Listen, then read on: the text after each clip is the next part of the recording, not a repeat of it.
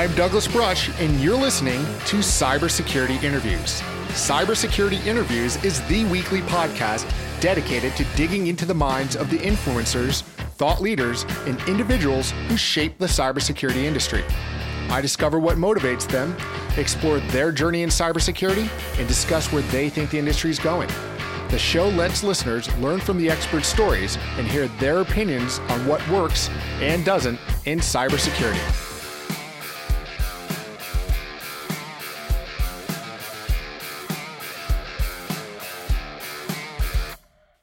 Hello, and welcome to episode 34 of Cybersecurity Interviews. In this episode, we're speaking with Harlan Carvey. Harlan is currently the Director of Intelligence Integration at Nuix. Harlan has been involved in information security for 28 years, which began during his military career. After leaving active duty nearly 20 years ago, he started in consulting, performing vulnerability assessments and penetration testing. From there, it was a natural progression to digital forensics and incident response services. Harlan is an accomplished speaker and prolific author. He's the author of several open source tools, including RegRipper, and is the author of the Windows IR blog. In this episode, we discuss his start in information security, Windows registry forensics, new artifacts, the importance of communications, mistakes examiners make, ransomware, the commonalities between information security and home beer brewing, and so much more. I hope you enjoyed this interview as much as I did. Thanks for listening. All right, Harlan, thank you for joining me in cybersecurity interviews. How are you today? I'm doing well. Thank you for, for having me. Yeah, well, you know, you've been doing information security and forensics for some time. And I think, you know, if I kind of look back on the timeline, you, you kind of got started before it was a thing and which is so popular these days. How did your kind of entry point into the world of InfoSec really start? Well, it really started uh, when when I started my military career. I was a communications officer in the Marine Corps, so there's a lot of communication security and uh, a lot of uh, the same principles that apply to information security. In fact, you know, during my initial training, uh, one of the things I, you know, we we were taught was some of the key indicators of uh, a malicious package being sent to us. Um, you know, package that was uh, a little bit denser or heavier, uh, misspellings on the address, uh, oily markings, bad wrapping, things like that a lot of those can now be applied to uh, some of the some of the things we see with respect to spam. So you know, I, started learning that early on, and then, like you said, uh, I got into um, I got into the whole information security thing before it was a thing.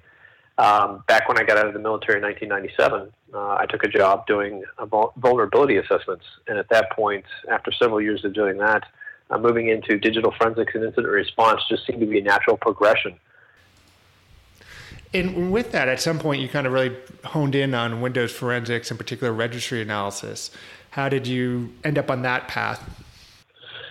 Well, when I was doing uh, vulnerability assessments for a small company called Trident Data Systems, uh, we we were using inter, inter, ISS's Internet Scanner as the product that, that we were using. And uh, my boss told me I, I, would have to run it for about two to two and a half years to really get used to it.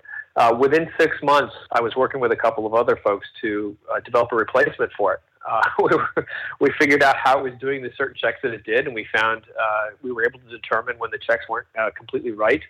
Um, and I'm not sure if this uh, actually had because we was because we actually had hands-on data or, or what the issue was, but we were finding in several instances that some of the checks were coming back, for instance, for a registry key. Um, if that key existed, that was the, the check that ISS seemed to be doing, um, but we found that there were other conditions. Uh, was it populated with keys? What were oh, was it populated with values or subkeys? What were the values? What were the subkeys? And ha- and how could you make a determination off of that information? So we found that we were getting a, uh, progressing to be a little bit more accurate uh, with our with our assessments. Um, we actually were able to um, avoid a couple of issues by running the two uh, programs side by side. In one particular case, um, there's the default admin logon that you can have for systems, and uh, the Internet Scanner reported that 21 systems uh, had a default admin logon when it turns out that only only one of them had, and the customer knew it. So if we'd gone to them with the default report from the product, we would have you know, had egg on our face. But uh, uh, we were able to make uh, correct determinations and provide more accurate information to the client. Uh, that's what got me involved in the registry. And as I started to look around, I was having a great deal of difficulty finding any information about the registry whatsoever, uh, anywhere. Um, so it, it was either being close held or people just didn't have the information. So I started uh, I started digging into the registry, looking at it uh, programmatically, and then going down to a binary level. And I started to write my own my own parser for it. Um, and from there, found a couple of modules in Perl that worked really, really well and did a much better job uh, of parsing the offline registry files for me. Uh, from there, that progressed into not just uh, determining the value of certain keys and the contents of keys and values, but even going so far as to working with uh, Jolanta Thomassen um, and having her develop a process for determining uh, how, how to determine in a offline registry file what keys were deleted. And that proved to be a, a, very big leap. That actually came out in 2008, and that was uh, some pretty fascinating information. But as I still continue to look around, even at this day and age, um, while there are more tools in place, what I don't see is a much, much wider understanding of the registry. I mean, we still get questions today in a lot of the online forums and lists where does Windows keep information about file copies in the registry? You know, it, it just doesn't do that. So I, I think there, there's uh, there's still a great deal of understanding that needs to take place within the community. And pretty much the reason I, I picked up the mantle in the first place was was simply because there didn't seem to be anybody else doing it. And, and with that, do you think? I mean, certainly the registry being part of Windows and kind of the, the, Microsoft ecosystem, that they, they tend to be a little bit more closed than some of the open software um, that you see with other OSs. I mean, has that gotten better? Has Microsoft kind of opened the curtains anymore to say, okay, here's a little bit more about the structures, or is it still up to us to kind of dig into it and figure out what's going on? Well, it, it's still up to us. They're not really that open, and it's not so much about the structures. I think as as far as the various cell structures have gone, it's it's pretty well known. It's it's actually been pretty well documented. Uh, Peter Nordahl's uh, open source tool for uh, cracking um, uh, accessing systems offline uh, with the bootable CDs and disks. Not that anybody uses disks anymore, but with the bootable CDs, uh, I think that has a fairly good definition of a number of the structures, and it's proven over the years to be quite accurate. So I, I don't think it's a matter of of keeping the structures closed source. Um, I do think that on Microsoft's side, uh, there's been a couple of instances where they really haven't um, recovered, I guess is the right word, from mistakes in nomenclature in the past. Uh, so that there's folks now, you know, even in today's day and age, that are, are Googling for, for certain topics and they're finding some of the older information that was put up in the Microsoft uh, website, either under the uh, technical support or whatever the case may be, and they're finding that older information where there's a misuse of terms or possibly some uh, easy to misinterpret information that just hasn't been corrected over time. So it's not that uh, Microsoft is necessarily, you know, they're doing their job. Um, it, obviously, Windows and the registry is not an open source operating system but I think that the uh, the various structures have been uh, un- uncovered I- enough to where we do have a pretty good understanding of not only the basic structure of the registry, but being able to determine deleted keys and even unallocated space within the registry file itself. I, I think that uh, a lot of that has been documented uh, to a great level. Um, that doesn't necessarily mean it's understood, but I think it's been documented. Yeah. and now, you know, certainly there's uh, you know more of a rapid development cycle of, of Windows, both on the end user side and on the server side. We're seeing it come out a little bit more frequently. Uh, and with that, are there new things within newer newer things within the versions of Windows with the registry structure and artifacts that examiners need to be more mindful of than say they were going from XP to Windows 7? Well, I think looking back across uh, you know the entire family, starting with XP up until what we've got now, I think there, there's you're right. There's been an acceleration, but there's also been uh, a greater range of artifacts being developed, and uh, it's that lack. I, I, think there's also it's it's also very difficult to keep up with it. So even though uh, it may seem to be documented to people like me, uh, there are others out there that may not be aware of where that document documentation is. Um, but I do think that there's been a, a great uh, acceleration in the artifacts. I mean, from what I've seen, uh, there was a huge leap in available artifacts between Windows XP and Windows 7, and an almost identical leap to Windows 10. There are just so many more artifacts because uh, Microsoft wants to produce for a consumer uh, an operating system that's easier to use. It's more functional to the user, and in doing so, they need to record more and more information. So you know, we go from Windows XP, for example. Let's move off of the registry for just a moment go to event logs. With XP had three event logs. That was it. Okay. Now you move up to a default installation of Windows 7. It's 140 files just off of the CD. Move up to Windows 10. I think it's on the order of over 200. So there's a uh, significantly more opportunities for artifacts. Now, when you move back into the registry, you know we've got the same structure, but new new keys are being developed. Um, information is being tracked in different ways. We have different date formats. We have these shell items. Uh, you know, things are tracked in, in, in a much more verbose manner in many cases, just within the registry itself. And I'm not even talking about applications at this point. I'm just talking about the base operating system itself. You know, so there's there's there's clearly a great deal more there. But I think that uh, rather than trying to write down on a piece of paper all the different artifact locations, I think what we need to have as analysts is a process that incorporates them. Like, what would that process look like? Well, like for instance, um, my own process for timeline analysis.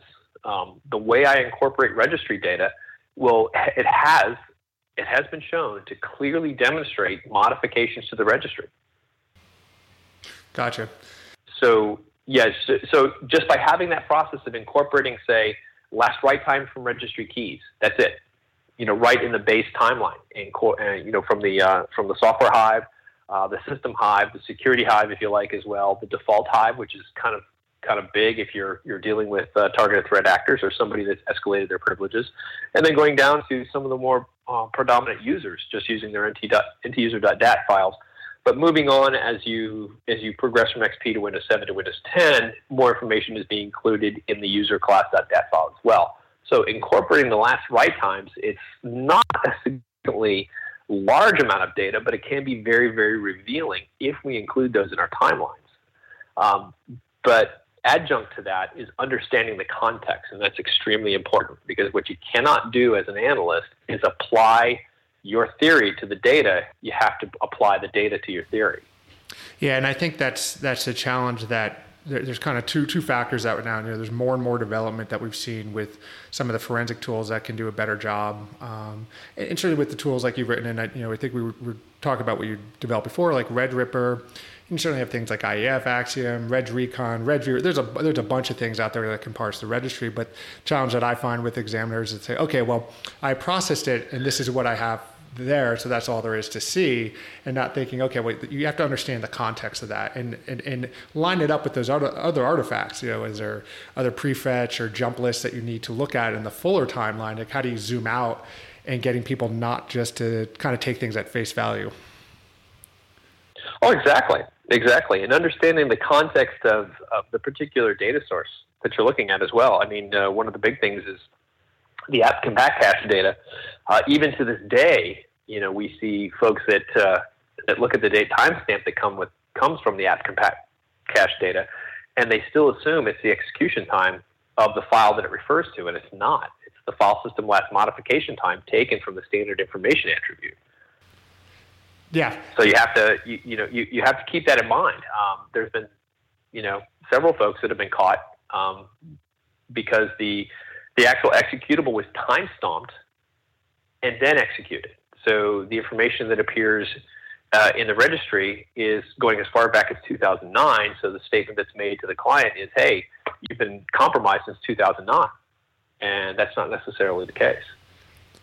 Right. Yeah. And again, it's it's understanding how your tools work um, before you you kind of go to oh yeah go go to court or go, go to your report on it. And it's uh, it's a tough thing because uh, unpacking the registry or all, all those little nuances takes takes time and training.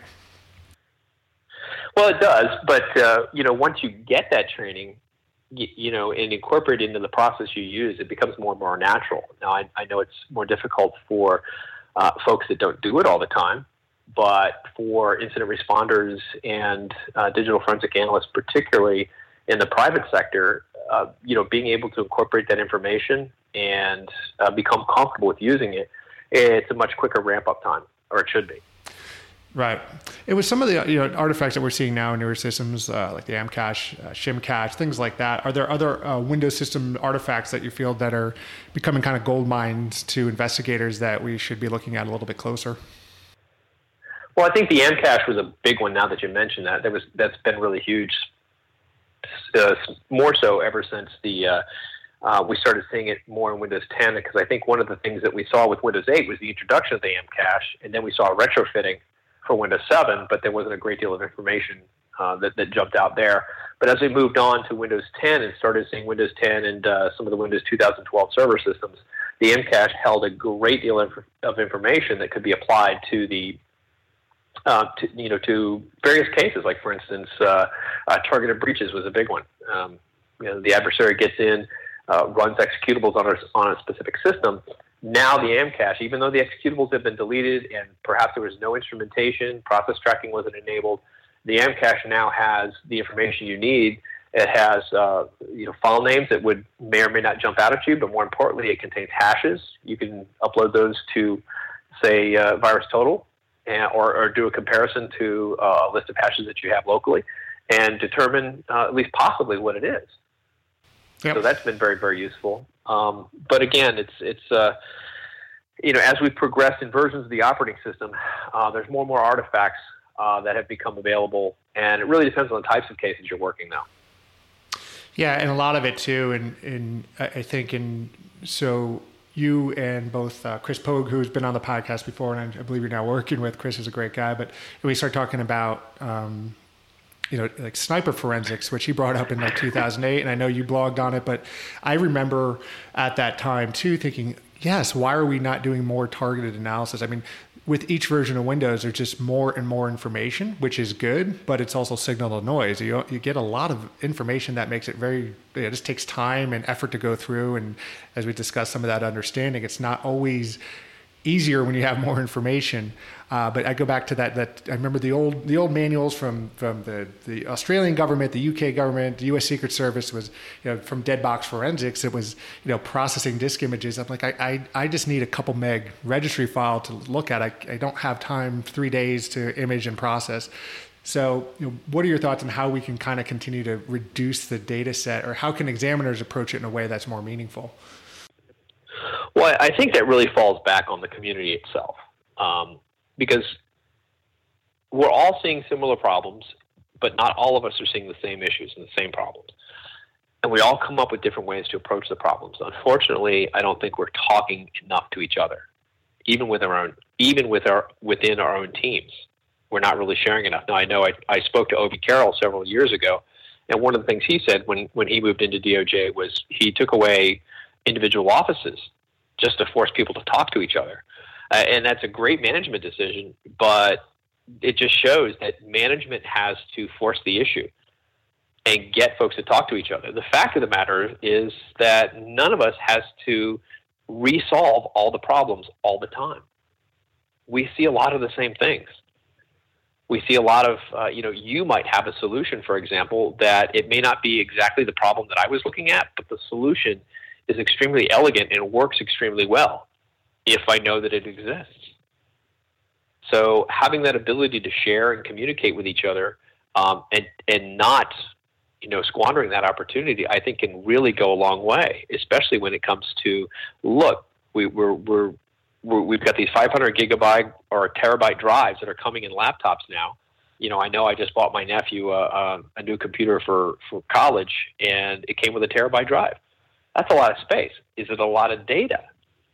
Probably not. Yeah, it's it's interesting trying to, and, and I'm sure you, as, as, you've managed teams, trying to get maybe some of the junior staff to to do that to kind of speak up.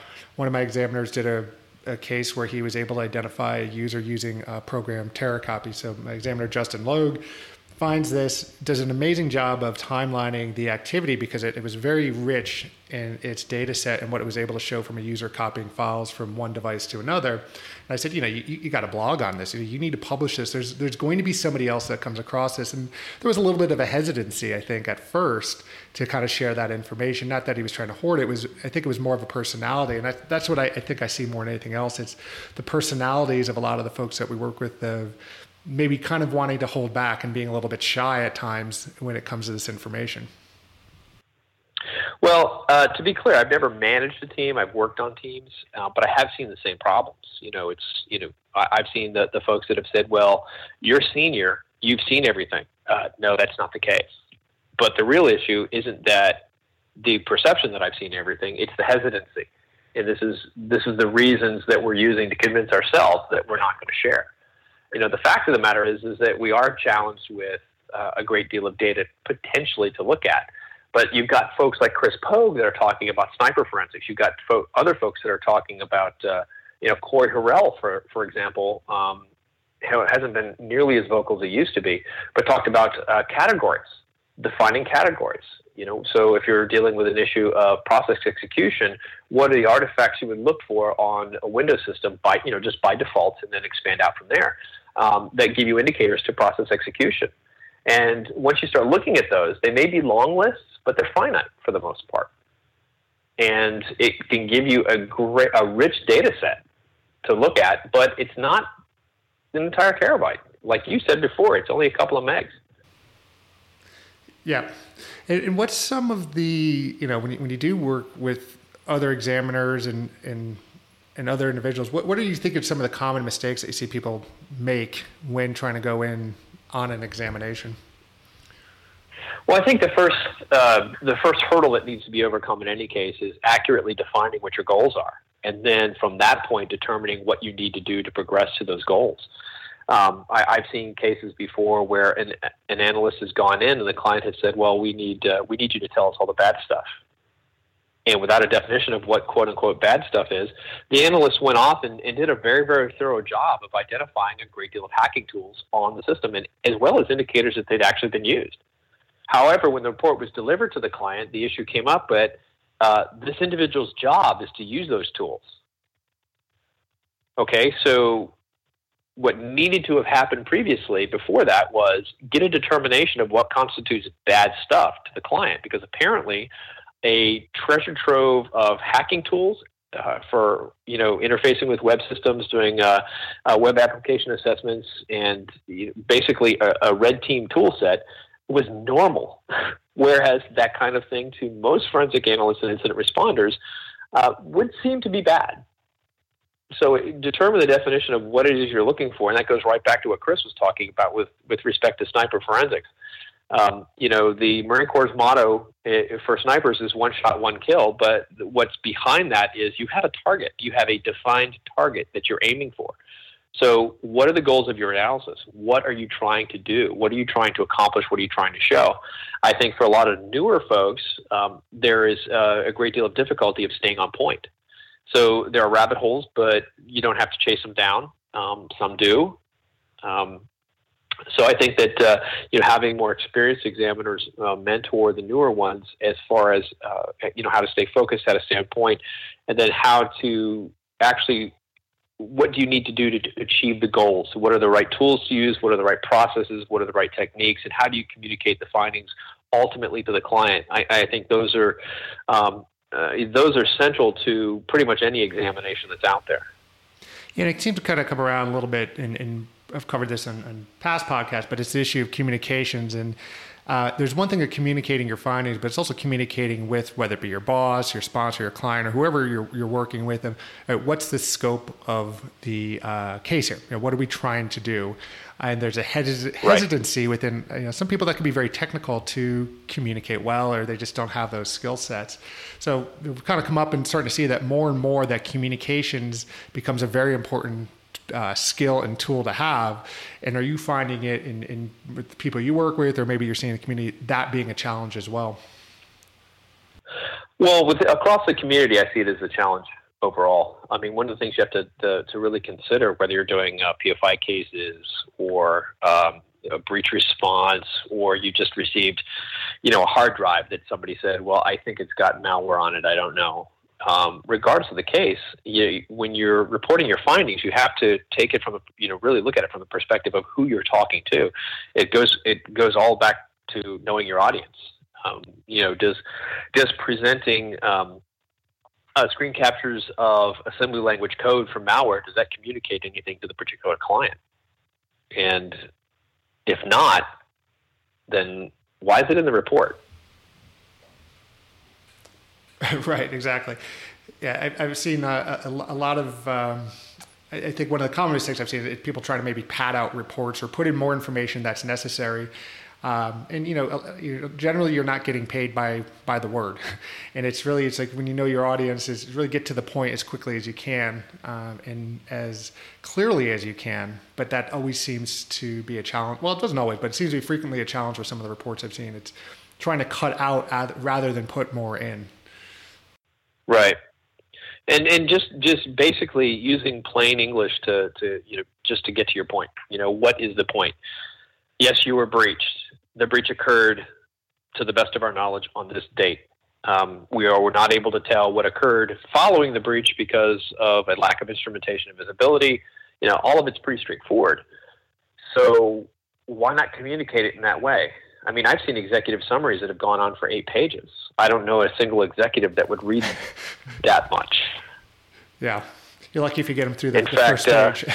Uh, yeah, yeah. In fact, I was uh, one of one of the books I'm reading right now refers to uh, uh somebody that is is pretty. You know, high up in, in industry at the point at this point, but he started as an intern during the Nixon administration, and he was going on and uh, in this story and, and about talking to the president, and the president just stopped him mid sentence and said, "What's your point?"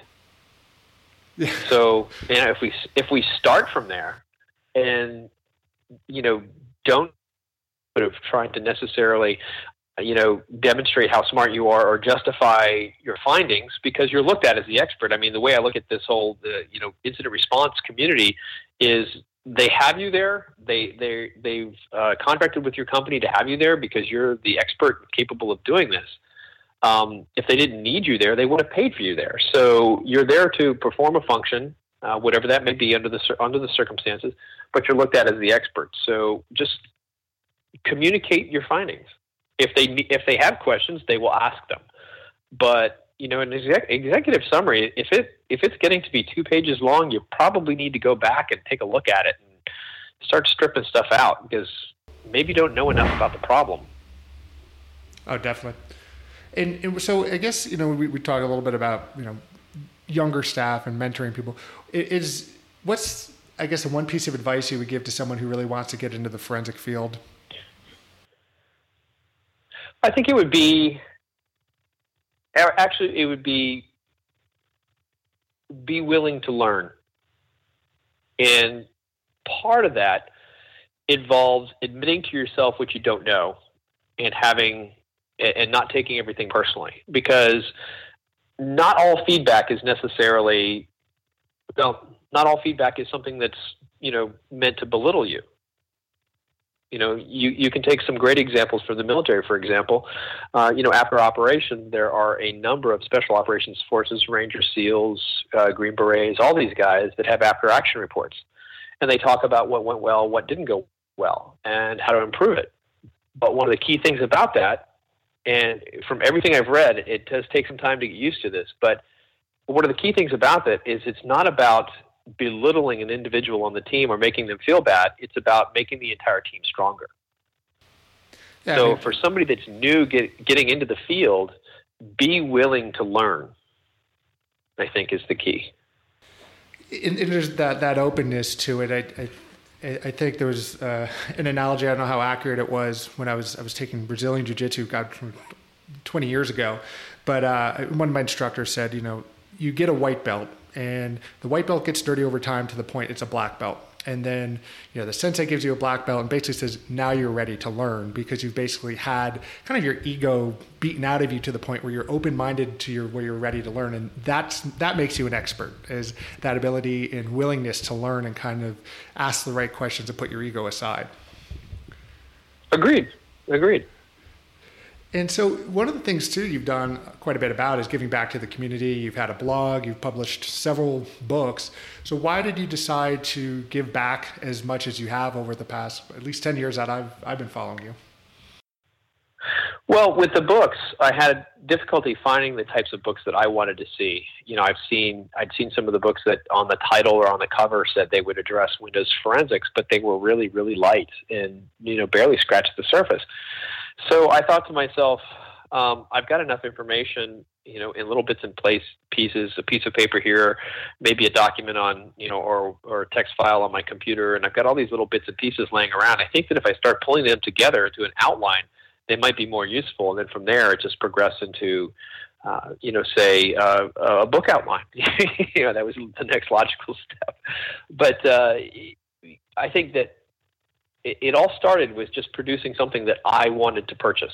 So I, I remember the initial conversations I had with uh, the folks at my publisher, which was if I if I'm at a bookstore looking at a book, what would draw my attention? And I started from that standpoint, and then I said, well, if that drew my attention to taking the book off the shelf and opening it, what would get me to go beyond the table of contents or the index? What would really um, draw my attention to actually not only reading it, but actually looking at it and seeing how I can incorporate that information into uh, my own investigations? I mean, because what, what, what else would be the point of purchasing the book, right? Yeah. I mean, I, I spend the money to get this book. It's got all this information in it. If I don't use the information, then what was the per- point in spending the money? Anyway, um, I started to see as I attended conferences and started speaking at conferences, I started to see you know the value of of sharing through other mediums. Uh, not everybody can attend conferences. Um, not everybody is out there. Um, you know, looking for books necessarily. I know that there's a lot of folks out there that are, you know, like me, older and you know have have that tactile sense of liking to open a book and write notes in it. In fact, I've got several books on my desk that I'm reading right now that are just completely rife with my own notes and the, you know, and highlights and, and stuff I've written. So there, there's a lot of value there for me to get those types of, uh, you know, communicate in that kind of medium. Um, but giving back to the community, I think, is just just what we, you know, what it's incumbent upon us to do.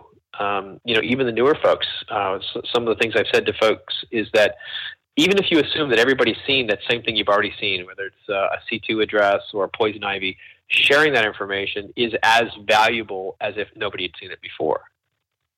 Because it says it's continuing to be used, which is important, which can be important. Yeah. So I, th- I think that just that kind of sharing overall if we can get others to do the same thing and, and you know share those things that are important to our investigations and, and share those things that are important to our analysis processes.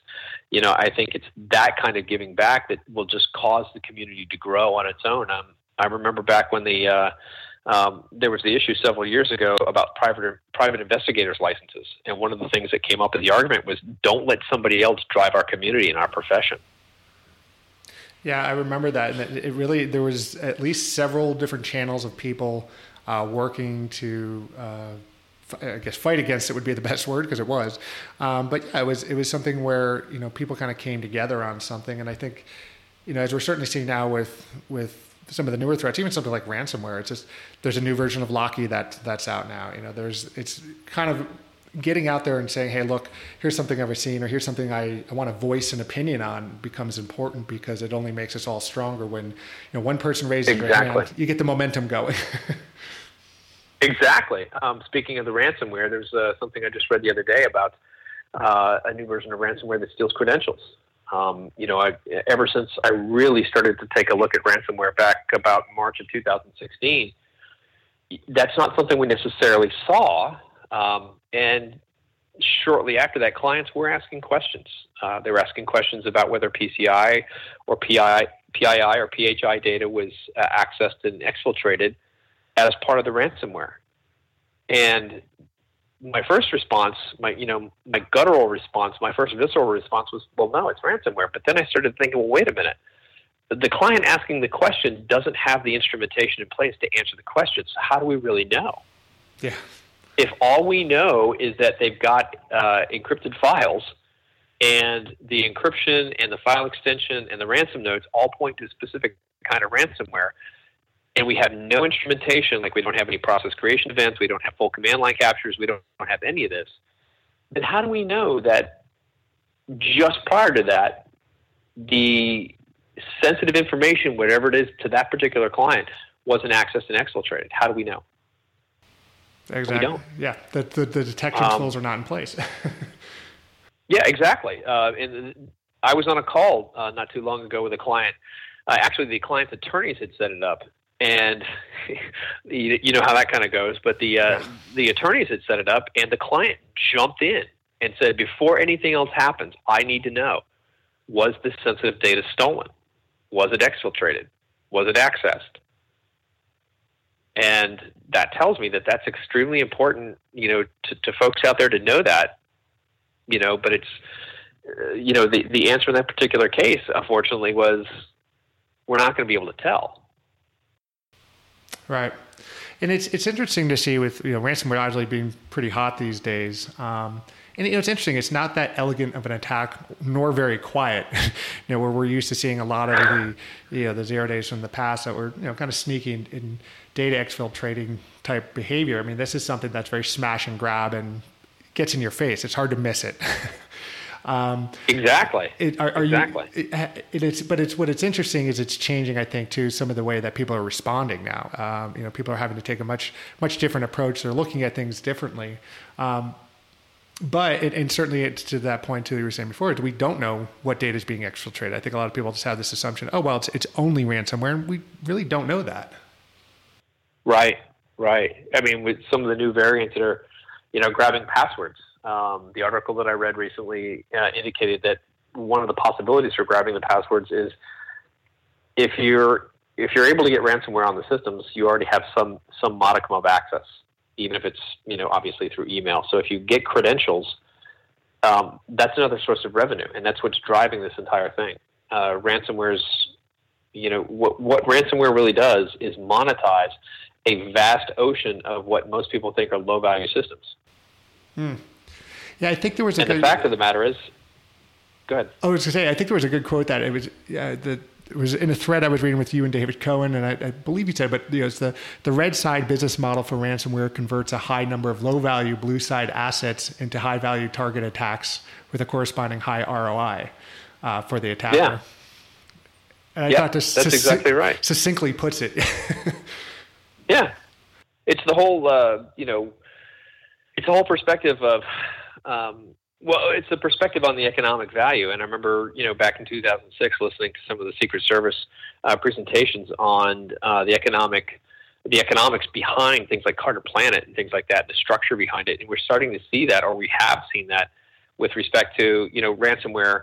Um, you know, just over the past 18 months alone, you know, we've seen uh, a clear progression from just the smash and grab to the targeted approach, like the Samas ransomware um, the less targeted approach with the LeChiffre and other variants that, that are being deployed via um, access to terminal servers, things like that that are left open on the internet. But then we start to see things like ransomware as a service. Somebody's producing the ransomware. In order to use it, you have to pay a percentage of what you get. So there's somebody that's that whole the whole economic structure is being set up around it because people are seeing the value in, do, in, in conducting it, and part of that value in conducting ransomware attacks is the fact that they work. Yeah, they, they, and I think that's to that point is they work. They don't have to be elegant. They don't have to be sneaky. Uh, they they just need to work, and they can monetize it based well, on that. Yeah, yeah. I've uh, I've worked with some uh, newer folks in the industry. You know, some recent graduates, and uh, you know, some of uh, some folks that have graduated as recently as 2017 and have gone into the information security business have have you know have looked at me and said, "Well, wait a minute. I mean, this this isn't a very sophisticated attack. They didn't even obfuscate their their executable. It's like they didn't have to." And, and that goes. You know, when they when I was to say it goes to that, that point of, of understanding motive. Um, you know, what's what's behind you know, thinking like the attacker. What's behind them? Why would they be doing this, as opposed to just kind of sitting there guessing at all the different reasons why. Well, I, I think that's that's a challenge that we face um, as far as guessing the motive, because we are in fact guessing. You know, one of the things that I've I've I've seen over the past couple of years is that when somebody sits down to determine what the crown jewels are within their infrastructure, regardless of the vertical they're in, I, I don't know of anybody that's actually had an attacker sit at the table with them. Yeah, it'd be it'd be great. So you get somebody that's let, us say, for example, somebody uh, because it was in the news recently about uh, uh, there was something about pacemakers. Let's say you're a medical manufacturer, and just for example, you say, well, our crown jewels are X. It's this intellectual property, and then you, you suffer a breach, and either through uh, some instrumentation you have in place or some research and, and some investigation, you determine what files were accessed. But what if those files are, are nowhere near what you thought were your crown jewels? Uh, because the adversary, that particular adversary, was not after those crown jewels. They're after something else that you had. I mean, look at look at some of the breaches that have occurred through uh, through vendors, like with Target you know the original breach occurred, how would that individual have you know had they had a um, had had they had instant response planning in place and and and had the ability to to detect and respond to the attack? At what point you know prior to the process would they have sat down and said, "Hey, look, as as an organization, uh, as an HVAC vendor." The crown jewels that we have are our access to target. I mean, who would have thought of that? so and I, I also think that the, the, there's a disparity, you know, um, with with respect to you know people like you and me. Um, let, just because you use his name several times, Chris Pogue, for example. You know, the three of us are sitting in a room. We we come from a certain culture, we come from a certain way of thinking, and that certain way of thinking is based on our education and experiences.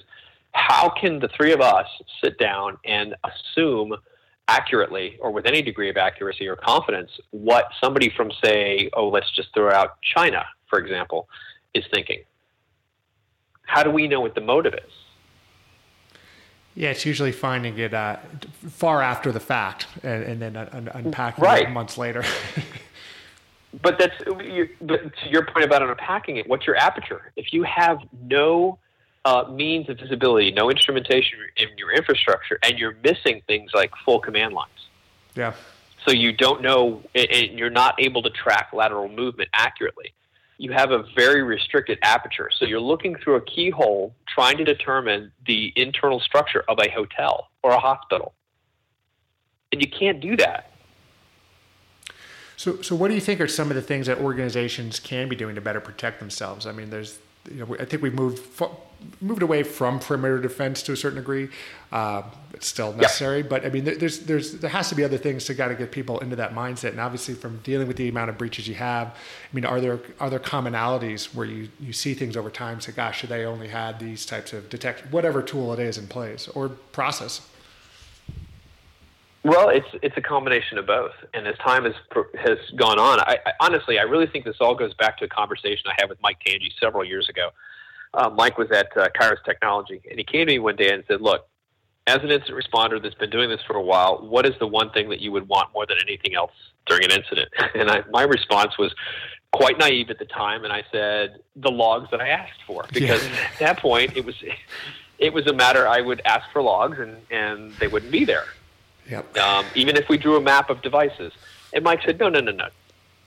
Clean the plate, wipe the slate completely clean. What would you want going into an incident that you don't have now. And I said, oh, well, okay, looking at it that way, full process command lines. I want to know when the process executed, um, what the full path to the image was, what the, what the arguments were, and if possible, what the exit code was. If I could get that, that would be huge. That would give me a level of visibility that was just unheard of at the time. And at that point, Mike, you know, figuratively handed me a CD because that's when uh, Carbon Black was at like 0.8 or right. 0.9 or something like that, and it was it was huge. It was it was huge. Um, you know, one of the things prior to that though was the you know organizations had purchased uh, um, logging infrastructure, SIEMs, to, to pull all the logs together, but nobody was doing anything to ensure that the endpoints themselves were providing meaningful logs. So you get people that would you know run searches looking for failed logins, and there wouldn't be any. And say, okay, well there were no failed logins. Well, how do you know? If your endpoints aren't logging failed logins and not sending them to the, the central correlation point, and you run a search across a central correlation point and don't find failed logins, does that mean that there are no failed logins? Or does that mean that they were there but you're not recording them? You know, so it's it's simply a matter of visibility. You're absolutely right. Perimeter defense doesn't work any longer. I mean, there's so many ways around it. Whether it's uh, you know getting in via email, um, I had a ransomware case where the the client had a full um, protection mechanism on their email server. However, one of the employees had used uh, Chrome to go to their AOL email and executed an attachment from there. and that's how they got infected with ransomware. Yep. So there really is no perimeter perimeter anymore, and we need to stop thinking in those terms. We need to we need to look at the perimeter as everything. So uh, you know, having the necessary processes in place, uh, whether it's technology, people, processes, whatever the case may be, to uh, get the necessary level of visibility, uh, in- instrument the infrastructure, instrument the endpoints, get the visibility, do the detection, uh, be able to go back and uh, you know do do a complete run through with the data that you have because you've detected in a relatively short order things like your logs haven't rolled over. Uh, I can't tell you the number of systems, be it servers or endpoints, uh, workstations rather, where the security event log covers a day or less. Oh, hours at times I've seen. Yeah. Just well, just because of the amount of data that's Data, being logged, yeah. because it's not really being looked at. So, I, I, I think the key is going to be instrumentation. It's, yeah, and, and, and certainly, um, you know, coordinating that as well is going to be a challenge. And, and what are your thoughts on some of the newer technology where it comes down to like AI and machine learning? Is that going to really help us as investigators when we're trying to, you know, pull that much data? I think it will help us as investigators, but I think it's uh, it, it, falls into the, the same issue as whitelisting that, that I've heard talked about. You know, lots of folks have talked about whitelisting applications, but the, the in an organization, in any private sector organization, with the vast number of homegrown applications that you've got in any given place, who manages the whitelisting? Hmm. You know, the same thing is true with uh, you know things like, well, we have the instrumentation, so how do we cull through it? Well there are things that we need to look at. And with my experience as an incident responder, one of the things I've, I've, I've seen is that a lot of organizations that contract for incident response services don't really understand when they do so the level of impact that that contract is going to have on them. So, for instance, here, here's an example. Let's say uh, an organization has Carbon Black, and they just have Carbon Black. They say, well, how do we te- detect bad stuff? So, I'm going to ask the question how do your administrators manage user accounts? How do you create a new user? And what that does is, is that that's a question that requires me to interact. So, as part of the incident response, the client is not handing over and completely outsourcing everything. They are required to engage with me. They have to think about these things and give answers. Well, how do your administrators manage user accounts? Well, if you do it through a third party application or you use like the Windows User Manager, that's important to know because what we can do is we can create uh, particular rules that look for the use of net.exe to create users. And if nobody in your infrastructure uses it, that means if you do see net user add, that's a very, very bad thing. And I'm doing, I'm doing the little trademark symbol next to that. it's, a, it's a very bad thing. So we want to alert on it. But it requires interaction you know from the from the from the client from that we're, the folks that we're working with. I just I just cannot go in and dump based on my experience dump a whole bunch of rules and assume they're going to be high fidelity because they may not. Let's say you you've got some folks that say we manage all of our users through PowerShell. Okay, great. So how do we detect malicious PowerShell? Because that's kind of a big thing. It has been for you know a couple of years now. So how do we detect that in your infrastructure? So it's that kind of engagement. Um, and ultimately, since uh, I'm a consultant, I'm not going to be at the site any longer. So somebody's going to have to be there to manage it. Somebody's going to have to know the infrastructure and you know know how to use the tool effectively. So there there's that there's that interaction that's required for for the uh, from the client. And I think that in some cases um, there are organizations that you know have gone out and said, well, look, you know, for compliance or regulatory purposes or whatever, we have to have these things. Or maybe they've said, look, we actually we absolutely need these things to to help build our program and protect ourselves. But when they sign for those uh, those contracts, they really don't understand the level of engagement that's required. You can't simply sign the contract and expect it to be done. You know, there's going to be questions. Uh, you know, I'm going to need access. It's like uh, it's like any incident response. Well, I need an image of that machine. Okay, you need to let me into the data center. Then you then I need access to that cage. And then I need to shut that machine down or find some other means. Uh, maybe I need an admin account to do a live image capture. It's not something you can just sign a contract and expect it all to be done. Yeah, it's, it's interesting. It's getting the right people to the table to th- kind of think through that and understand it from a business perspective. That this is this is this is a business process, and you can't just abdicate it or write it off on a tool or an outsourced party. It was interesting. I was doing something similar with a with the, the client recently doing tabletop exercises, and we went through. And they said, "Well, yeah, if you need access, you can just this this person, that person." I'm like, okay, now imagine it's three o'clock in the morning on a Saturday when when an attack happens, not during business hours. I mean, attackers don't punch the clock like you guys. How how are you going to then do that? And it gets them thinking outside of the box a little bit. But it's it's that level of engagement of thinking, okay, this is this is not an IT problem, but this is a business problem, and we need to think about it uh, in, in broader terms about managing risk. And it's not just about pushing it off onto somebody else, which I think a lot of organizations hope that they can do. Right.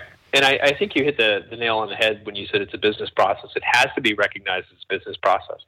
Because if you don't recognize it as a business process, you're protecting your assets, protecting your organization, um, protecting your investment in intellectual property, in your employees, all of these things are affected by a breach. If you're not looking at it as a business process, then you're not you're not going to survive because the adversary looks at what they're doing as a business process yeah, they're they're well funded, well organized. Um, and, and I just even see with some of the heard some of the ransomware stories that they have they have help help desk lines. I mean, they they are they, they're they're making money off of this, and it's something that I think sure. we, there was a there was something I think that you and I were both commenting on on LinkedIn recently too about um, about about people thinking, okay, they can't be a subject to a breach. And my, my comment on it was, well, look, if if you have information you're making money off of and you're running your business off of, and you commoditize it some way, somebody else can do it too. And it's not about credit cards anymore. It's it's about information. And if your information matters, it's going to matter to somebody else as well. Exactly. Yeah, it could be information, it could be access, and it's not just limited to ransomware. It's you know, it's breaches. Um, you know, where an adversary gets in and remains quiet for a year or 18 months, uh, maybe moves around a bit, collects some information, and by the time you're calling an incident response organization, they've already gotten what they want. Yeah. You know, it's it's got to be looked at as a business process because there's an entire economy behind what's coming at you. I think another um, another mistake. Um, now that I just said that, another mistake that we see a lot is attribution, and on the private sector, not not doing anything until your consultant tells you who's attacking you that's that's a form of paralysis. You know, I, I my previous employer um, had put a lot of effort into communicating to the community that there is no particular threat group that targets any particular vertical. Interesting. Yeah, I think that's that's the, the, the I think a lot of people buying into the threat intel feeds, which which are good, but you know everybody's a target. it's my opinion at, at some form or another. Yeah, but but you're a target by everybody. Yeah, everybody's a target, and you're targeted by everybody.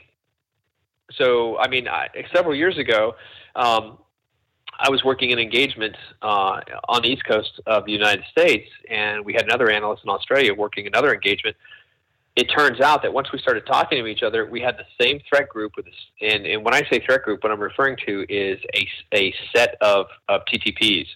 But we had the same threat group targeting different geographic, different clients in different geographic locations in different verticals simultaneously, mm. ongoing. Yeah. So it wasn't like you go out. Let's say just grab out like a number out of the air, like APT 28 or whatever you want to call it, or fancy dancing panda or whatever. There, there is nothing. There's nothing to show that you have that group only targeting healthcare or financial or manufacturing or energy. It's you know if you look at the data that, that people have got, these threat groups are here one you know attacking one client, one vertical, one geographic location here, then they're on to something else so I think that you know, especially with within the private sector, and I'm not so naive to think that attribution doesn't matter in the federal sector. It does, but within the private sector, as an incident responder, when I'm trying to stop the bleeding and and work with the client to to really get a grasp on things so they can go to their board, at that point, who did it is irrelevant. It's a distraction. If you want me to stop and det- try to determine that, I mean. yeah, I can do that. But the fact of the matter is, is what we really need to do is find out a how they got in, b uh, what they took, what your exposure is, and and see what we can do to prevent it from happening again in the future. Right. Yeah. The the who did it is is the least important after when once your data is going out the door. Agreed. Now, one of the things if I recall before we finish up, if, if you're also a, a aspiring home beer brewer, are you still doing that? Oh, very much so. How did you get started doing that? Uh, well, oddly enough, after four years in a military college and eight years in the Marine Corps, I wasn't a drinker. And then uh, when I met my wife, uh, she was uh, a social drinker, and uh, it was kind of, uh, I think, a little bit uncomfortable for her that I, I wasn't imbibing. So um, I'm not a big drinker, so what I decided to do was focus on beers. And as I learned, I learned more because I'm, I'm I, I, take something of an academic approach to these kinds of things. Oddly enough, it just wasn't about drinking beer. It was about, well, where does this come from? What is where where do the flavors come from? Why is this beer different from this beer besides the bottle and the label? You know, I pour it in a glass and I can't tell them apart, but they're wildly different. So what made that happen? And of course, there was my association with Cory Altheide. but uh, it, and I'll just kind of leave that there. but you know, at one point, uh, I decided that I was going to become something of a beer snob. Uh, and I started to learn a little bit more about beer and got more particular in my tastes. Um, and then my wife said, "Why don't you take it to the next level and brew your own?" And that just opened up a whole new world to me. So it's kind of like a, you know, it's kind of like having your first chemistry set, except nothing blows up. Well, well, not nothing. I mean, things can blow up and have, but it's it's it's just a lot of fun. And and you know, from a homebrewer's perspective, there is no bad beer. I mean, my worst beer is still something I prefer to drink than some of the commercial stuff. Sure. So. Do you think there's any particular DFR, DFIR skills that you know, maybe a mindset to help play into home brewing? Oh, quite the opposite. I think there's home brewing mindsets that play into the FIR uh-huh. okay. documentation. I, I, think the best example I've ever seen is Wil Wheaton did a brew with one of the guys on the, or a couple of the guys on the podcast, and Wil Wheaton not only keeps a, a logbook of everything about his brewing, you know, exterior temperature, uh, what the different grains and amounts are, the hops he uses, when he adds the additions, the temperatures of the water. He not only puts all that information, but he also includes the music he listened to while he was brewing. And I think that if more DFIR folks uh, kept case notes and documentation, uh, I, I, think that would then lead into, uh, you know, obviously you can't share client and case specific information, but if they kept uh, their case notes, that would lead into well i've seen across 12 cases i've seen these things in 10 cases and i've seen these other things in eight of those cases and you could share that information. I think it would lead to more sharing more education um, and i think it would lead to a stronger community overall. And besides i mean how can you not have a strong community if you know when you're coming together and drinking beer? Seriously, it says pull people. I, you know, I hadn't thought about it that way. I'm thinking about my Evernote now. It's probably got more details on cocktail recipes and food recipes than some of my case notes, which is which is embarrassing. But yeah, but yeah, you have to kind of apply well, the same I, passion. I, I have a blog for my uh, for my beer recipes that I, I put up because I I've actually done collaboration brews with a guy down in Florida and I recently shared uh, one of my recipes with him, and he looked at it, and he's actually he actually comes from a cooking background, so he's and, and he's a professional homebrewer. Uh, but he looked at the recipe, and, and, he literally said in the Facebook chat, "I hadn't thought about using uh, Munich malt in those in that particular recipe. It would definitely lower the astringency." So you know, by sharing what I was doing, I get feedback from him, and it, it, apparently, I shared something with him that he at least what he professed was he hadn't thought of those things before. And I think, wow, if I could just take something like that and apply it to what I do professionally during the day, um, think of the power that's there. Yeah. Think of the power in that kind of communication and sharing. Yeah, it's, yeah sharing is caring. Um, well, certainly if you're ever out in Colorado, uh, come out. Here, you know, definitely let me know because we have plenty of uh, breweries out here. It's it's in, it's insane the amount of different beers that they have and uh, the culture out here, which is great because we also have an aspiring information security community as well. So I think the two go hand in hand uh, together. Oh, definitely. Okay. Definitely, I'll take you up on that. Yeah. So where where can people find you online? I know you've, you've kind of had we talked about your blog and book, but where where are some of the places that people can find you these days? Well, I'm on LinkedIn. Um, I'm back on Twitter. I, I dropped off for a while, came back, I guess, to um, to the chagrin of some and the surprise of others. Uh, but uh, Jamie Levy was sending me so many links, uh, you know, on a daily basis over Google Chat to different stuff that she was sitting, seeing on Twitter. That uh, I was like, you know what? Maybe I just need to, I need to get back in and, and see a lot of this stuff for myself. Uh, so there's that. Um, there's my blog. Um, and that's pretty much it. I mean, I'm on Facebook, but I don't do anything with forensics on Facebook. So, gotcha. Well, I'll be sure to put all those in the show notes. But uh, I greatly Great. greatly appreciate you taking the time today for being on the show. Thanks for all the insight. Well, thanks for having me. I greatly uh, I greatly appreciate talking to you this afternoon. Thank you very much. Thank you so much for joining us today on Cybersecurity Interviews. I hope that you enjoyed this interview as much as I did please go to cybersecurityinterviews.com where you can find every episode, including show notes and links for each guest. There you can also find social media links and to sign up for new episode notifications. Thanks. We'll talk soon.